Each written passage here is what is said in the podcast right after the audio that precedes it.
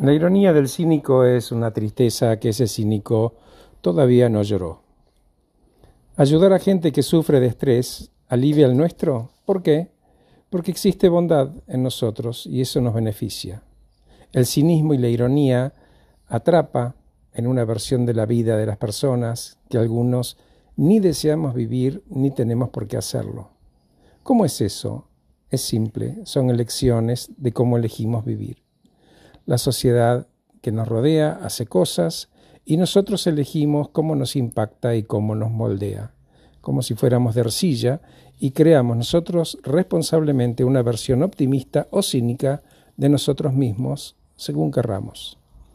Hay estudios que dicen que el 70% de las personas creen que los cínicos son más inteligentes que el resto. Precisamente por esas respuestas rápidas, entre graciosas entre comillas, que arrancan risas o identifican cómplices. En las reuniones de trabajo esas personas son interrumpidores seriales, que distraen buscando atención. El efecto del comentario del cínico en el grupo es fugaz, como una cañita voladora. Los cínicos rechazan, por ejemplo, la cooperación, hieren a otros para evitar ser heridos, a veces espían a pares y jefes y desconfían de sus amigos. Es casi seguro que reaccionen mal y la respuesta sea egocéntrica. Te doy una imagen. Al maltratar a otros, los cínicos recrean ese escenario al que le tienen miedo. Los cínicos no creen que cuando somos generosos con los demás, la sensación de felicidad aumenta. Como no lo creen, actúan desaprovechando eso. Son personas en el fondo frustradas y tristes. Dicen que las ironías de los cínicos son tristezas que no, todavía no llegaron a llorar. Ni siquiera admiten ser ayudados. Al decidir que cada uno debe valerse por sí mismos, renuncian a ver lo bueno en otros y todos somos enemigos. Algunos medios publicitarios, televisivos, redes, por ejemplo, comercian con mentiras, prejuicios la indignación e irritación de las personas que lo consumen. La ironía está instalada, es un producto y el mercado que lo consume crece. Lo peor es que la ironía cambia la realidad, envenena la vida y las relaciones, incluso del cínico. Es al final un programa mental mentiroso.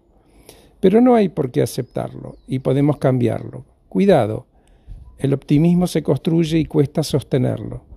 ¿Por qué? Porque uno sucumbe y tiene altibajos.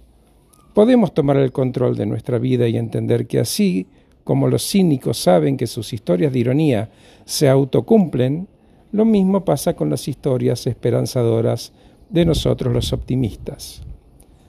Podemos optar también, si queremos, por ir cambiando de a poco. No es fácil saltar del cinismo al optimismo como si tuviéramos un interruptor. Podemos comenzar por pedir pruebas antes de negar. Y podemos además tener esperanza, sabiendo que pueden mejorar. Podemos sentir la bondad de otros, aunque los medios nos digan otra cosa. Si tuviera que ofrecerte una imagen, te diría que el cinismo y la ironía son como arena movediza. Cuanto más te moves, más te hundís. Es normal. Todos somos un poco cínicos e irónicos. Nadie es Teresa de Calcuta. Pero la próxima vez que asome la maldad, el chiste que hiere, la tristeza que llora haciendo doler a otro, recordá que cerca de esa arena movediza, muy cerca hay tierra firme, que se llama optimismo.